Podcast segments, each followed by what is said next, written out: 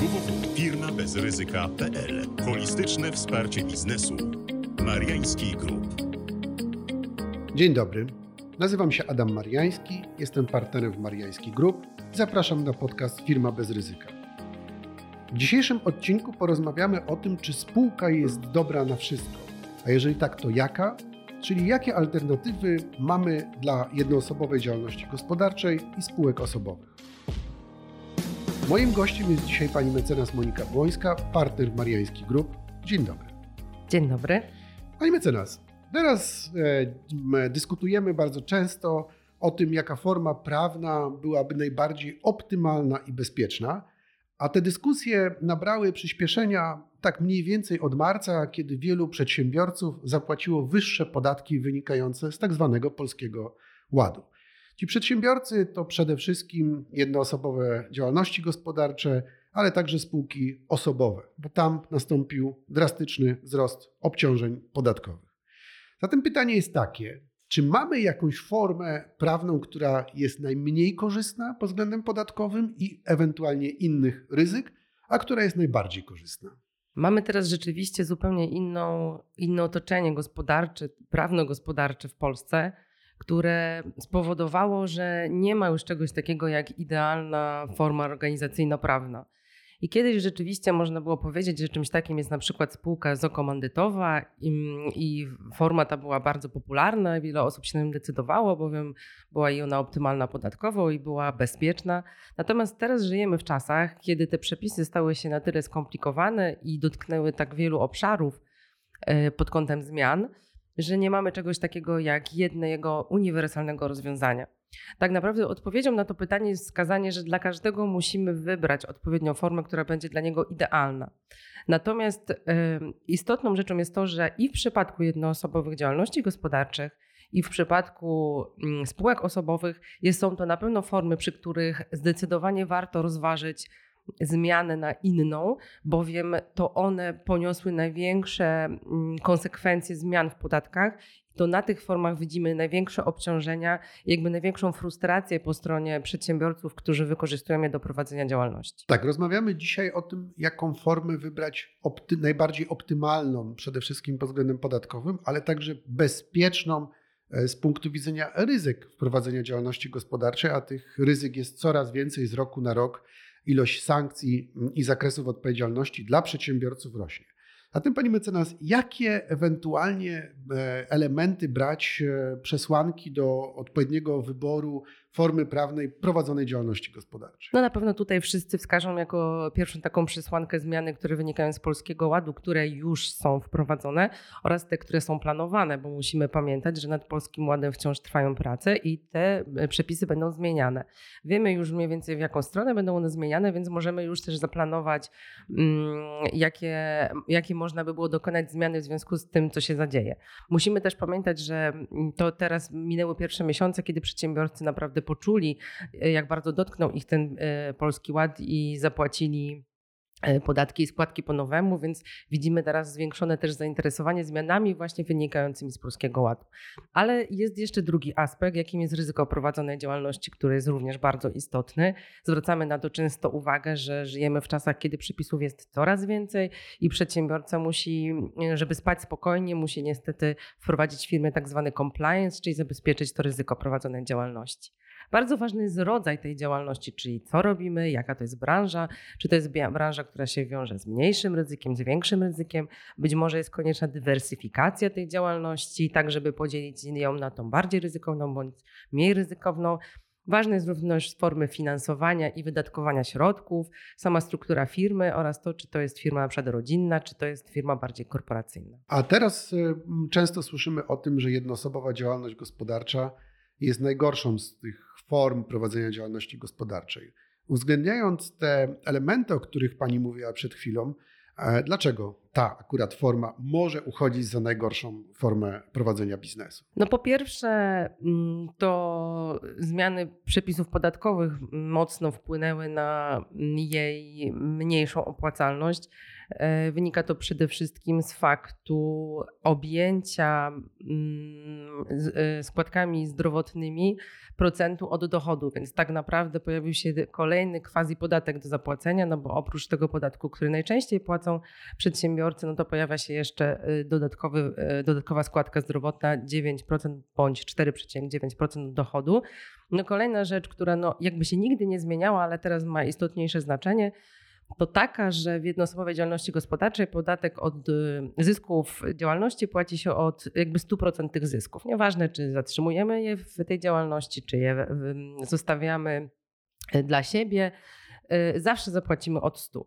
No i dla, z mojej perspektywy jako, jako prawnika rzecz najistotniejsza to jest bezpieczeństwo. No to jest jednak forma działalności, która nie zapewnia żadnego bezpieczeństwa, niesie za sobą największe ryzyka i zdecydowanie nie pozwala spać spokojnie. Czyli pełna odpowiedzialność z majątku całego przedsiębiorcy, a jeżeli pozostaje w związku małżeńskim we wspólności majątkowej, to również z majątku wspólnego małżeńskiego. Dokładnie. Czyli można bardzo szybko stracić dorobek życia. To jeszcze wytłumaczmy może, jeżeli chodzi o to opodatkowanie, Podatek zwany składką zdrowotną 4,9% podatek przy podatku liniowym, 9% jeżeli przedsiębiorca rozlicza się według skali. Niemniej tam, nawet jeżeli ktoś wybrał podatek liniowy, mamy wzrost opodatkowania, czyli zamiast liniowego 19% podatku płacimy 23,9% podatku i składki zdrowotnej od każdego dochodu otrzymanego, bez względu na to, tak jak pani mecenas powiedziała, czy inwestujemy, czy też wydajemy na cele konsumpcyjne, a powyżej miliona złotych mamy jeszcze daninę solidarnościową, która być może w najbliższych latach również będzie rosła, czyli dodatkowe 4% sumarycznie mamy opodatkowanie prawie 28% bez względu na to, co z tym dochodem zrobimy, czyli w jaki sposób go wydatkujemy. Bo jeżeli nawet zainwestujemy w nową halę, czy grunt pod tą halę, to ewentualnie odzyskamy część tej inwestycji mm, jako odpisy amortyzacyjne od wybudowanej hali, ale to przez 40 lat, więc tak naprawdę to opodatkowanie jest dzisiaj od całego e, dochodu. No dobrze, ale to mamy jednoosobową działalność gospodarczą. Natomiast w Polsce bardzo długo popularne były również różne typy spółek osobowych. Jakie to spółki są i czy one rzeczywiście są alternatywą dobrą w stosunku do indywidualnej działalności gospodarczej? Zdecydowanie należy się zastanowić nad wykorzystaniem spółki osobowej ewentualnie do działalności. Najmniej mm, z mojej perspektywy rekomendowaną jest spółka jawna no tutaj nie ma zbyt y, tak naprawdę dużych różnic w stosunku do bezpieczeństwa i prowadzenia, mm, mm, jeżeli byśmy ją porównali właśnie do jednoosobowej działalności gospodarczej, bo również jest odpowiedzialność wspólników bardzo szeroka. No i pod kątem podatkowym też Spółka jawna akurat y, ma po, podobnie mm, się rozlicza jak jednoosobowa działalność gospodarcza, więc akurat to jest ta spółka, przy której należałoby rozważyć jakąś alternatywę. Natomiast mamy jeszcze inne spółki mm, osobowe, które są warte rozważenia. To jest na przykład spółka komandytowa. E, to, że spółki e, zokomandytowe już nie są takie atrakcyjne, nie znaczy, że sama spółka komandytowa nie jest, bowiem odpowiednio ułożona może być naprawdę ciekawą alternatywą na czasy po Polskim Ładzie i w trakcie zmian Polskiego Ładu. E, coraz częściej słyszymy również o spółce komandytowo-akcyjnej, natomiast zdecydowanie jej popularność jest moim zdaniem za bardzo celebrycka i niekoniecznie ona chwilowo. jest tak chwilowo, tak, niekoniecznie ona jest tak ciekawa, jak, jak rzeczywiście jest przedstawiana. Więc alternatyw jest, no, są alternatywy zdecydowanie. E, no i oczywiście oprócz spółek osobowych mamy spółki kapitałowe. Ale zatrzymajmy się jeszcze na chwilę przy tych spółkach komandytowych mhm. i spółkach komandytowo-akcyjnych może jeżeli chodzi o tą drugą spółkę, to co pani mecenas powiedziała, no to tutaj została wylansowana ze względu na brak wysokiego obciążenia składkami zdrowotnymi i e, e, ubezpieczeniem społecznym, ale od razu sobie powiedzmy, zmiany, które są już uchwalone przez Sejm, przewidują mm, opodatkowanie również, czy oskładkowanie również wspólników tej spółki od 1 lipca tego roku. W związku z tym jej atrakcyjność w stosunku do spółki komandytowej de facto przestanie być znacząca.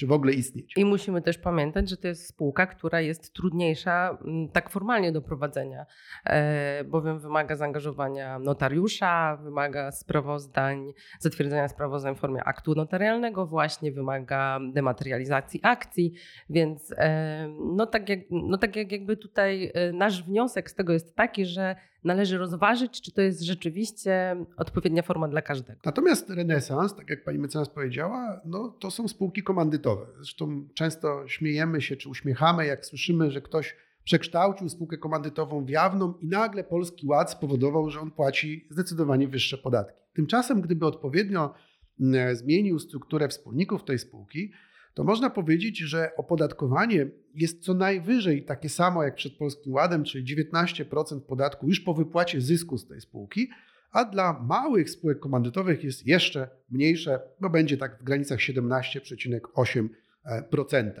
E, tutaj również składki zdrowotne są zryczałtowane, więc to wydaje się, że ta spółka komandytowa, a nie spółka komandytowa akcyjna, może być bardzo ciekawą alternatywą w stosunku do tych pozostałych spółek osobowych. No i o tym trzeba pamiętać, za czym zastanowimy się, czy chcemy wybrać ewentualnie jakieś spółki kapitałowe, które również niosą nam odpowiednie korzyści, czy też możliwości e, odpowiedniego planowania podatkowego. No, spółki kapitałowe na pewno możemy wykorzystać do tych działalności, które niosą ze sobą duże ryzyko, bowiem tutaj możliwość zabezpieczenia wspólników jest stuprocentowa, również nawet możemy popracować nad zabezpieczeniami zarządu w zakresie takich spółek. E, no i odpowiednio ułożona przy zastosowaniu na przykład wariantu mm, estońskiego CIT-u również może być bardzo ciekawą alternatywą pod, pod stronie, pod, e, od strony podatkowej, ale może tutaj głos oddam ekspertowi No tak. Tutaj musimy pamiętać, że opodatkowanie spółek kapitałowych e, łączne, czyli opodatkowanie zarówno spółki, jak i dywidendy, czyli wtedy, kiedy środki, dochód już trafia do udziałowca czy akcjonariusza, w przypadku normalnych spółek, tu mówię specjalnie normalnych, bo zaraz powiem o tak zwanych małych spółkach kapitałowych, łączne opodatkowanie to jest prawie 34,4%, więc to jest o wiele więcej niż e, ta jednoosobowa działalność gospodarcza, no i zdecydowanie więcej niż spółka komandytowa. W przypadku małego podatnika, czyli tam, gdzie mamy 9% mm, e, CIT, to są podatnicy, których obroty nie przekraczają 2 milionów, równowartości 2 milionów euro, to łączne opodatkowanie jest 26,29%, ale tylko wtedy, kiedy cały zysk wypłacamy.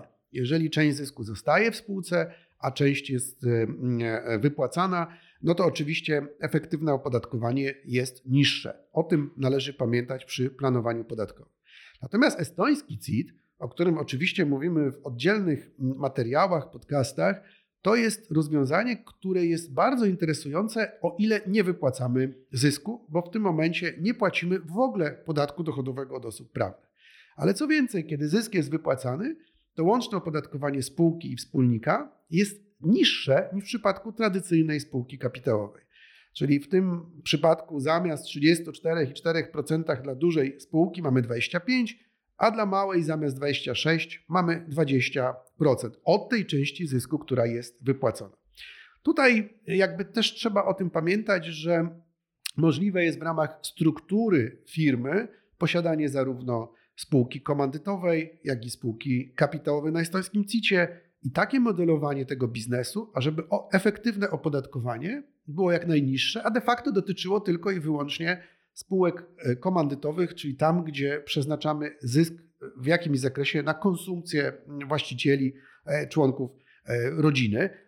Natomiast w spółkach na estońskim CIT-ie możemy nie wypłacać w ogóle zysku, bo one będą przeznaczone na inwestowanie. Oczywiście trzeba spełnić dużo różnych warunków, żeby skorzystać z estońskiego CIT-u, ale to zapraszamy na oddzielne nasze spotkania, webinaria oraz podcasty.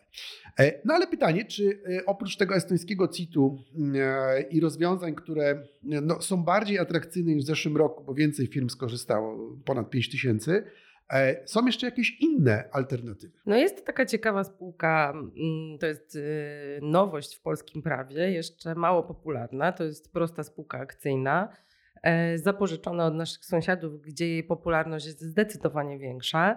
Mm, ona jest o tyle interesująca y, i na pewno polecana dla osób, które mają pomysł, ale nie mają kapitału, a z drugiej strony no, dla osób, które mają kapitał i chcą zainwestować. Więc e, w sytuacji, kiedy ktoś e, ma jakieś środki do inwestowania, ale mm, no, czasy mamy jakie mamy, więc może fajnie zainwestować w dobry biznes, który będzie się rozwijał, to to jest bardzo, e, bardzo fajna spółka do zastanowienia.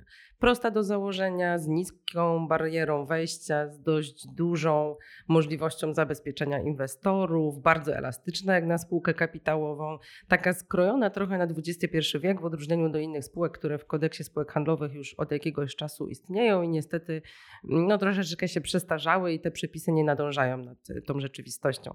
No w ogóle tak myślę, jak sobie słucham e, sama naszej rozmowy, że taką odpowiedzią na to e, pytanie z początku, to jest tą idealną formą, no to idealną formą jest sprytnie zaplanowana struktura. Y, sprytnie pod kątem zarówno bezpieczeństwa, jak i mm, innych korzyści z tym, z tym związanych, więc y, na pewno wszystkie osoby, które mają jednoosobowe działalności gospodarczej, spółki osobowe, zachęcam do tego, żeby zastanowić się nad y, wdrożeniem alternatywnych rozwiązań, które mogą być bardziej korzystne i, z, i pod kątem bezpieczeństwa, i pod kątem korzyści finansowych. Tu warto dodać, że sprytny przedsiębiorca to nie taki, który podejmuje działania niezgodnie z prawem, czy też w celu unikania opodatkowania, tylko właśnie takie, które są w pełni zgodne, nawet do których e, zachęcali projektodawcy tych zmian, jak estoński CIT, jak rozwiązania dotyczące spółek osobowych. I niewątpliwie dzisiaj możemy powiedzieć, że nie ma jednej struktury optymalnej dla wszystkich przedsiębiorców, dla wszystkich rodzajów prowadzenia działalności gospodarczej. To zależy, jaka to jest firma, jakiego rozmiaru, jak chcemy planować wypłatę zysku, jaką część pozostawić na inwestycje. Tu może dodam jeszcze, a to będzie przedmiotem naszej dyskusji w jednym z kolejnych e, odcinków e, naszego podcastu. Jest jeszcze alternatywna spółka inwestycyjna, jako ciekawy wehikuł e, właśnie dla inwestowania, który nie wymaga takich rygorów, takiego sposobu prowadzenia tych inwestycji jak zamknięty fundusz inwestycyjny, no ale o tym, tak jak już powiedziałem, porozmawiamy w jednym z naszych kolejnych odcinków podcastu Firma bez ryzyka. No dobrze, proszę Państwa, zapraszamy do słuchania naszych kolejnych podcastów, a ja jeszcze tylko przypomnę, że dzisiaj naszym gościem była pani mecenas Monika Błońska, partner w Mariański Group. Dziękuję bardzo za uwagę. Dziękuję bardzo. Do usłyszenia. Do usłyszenia.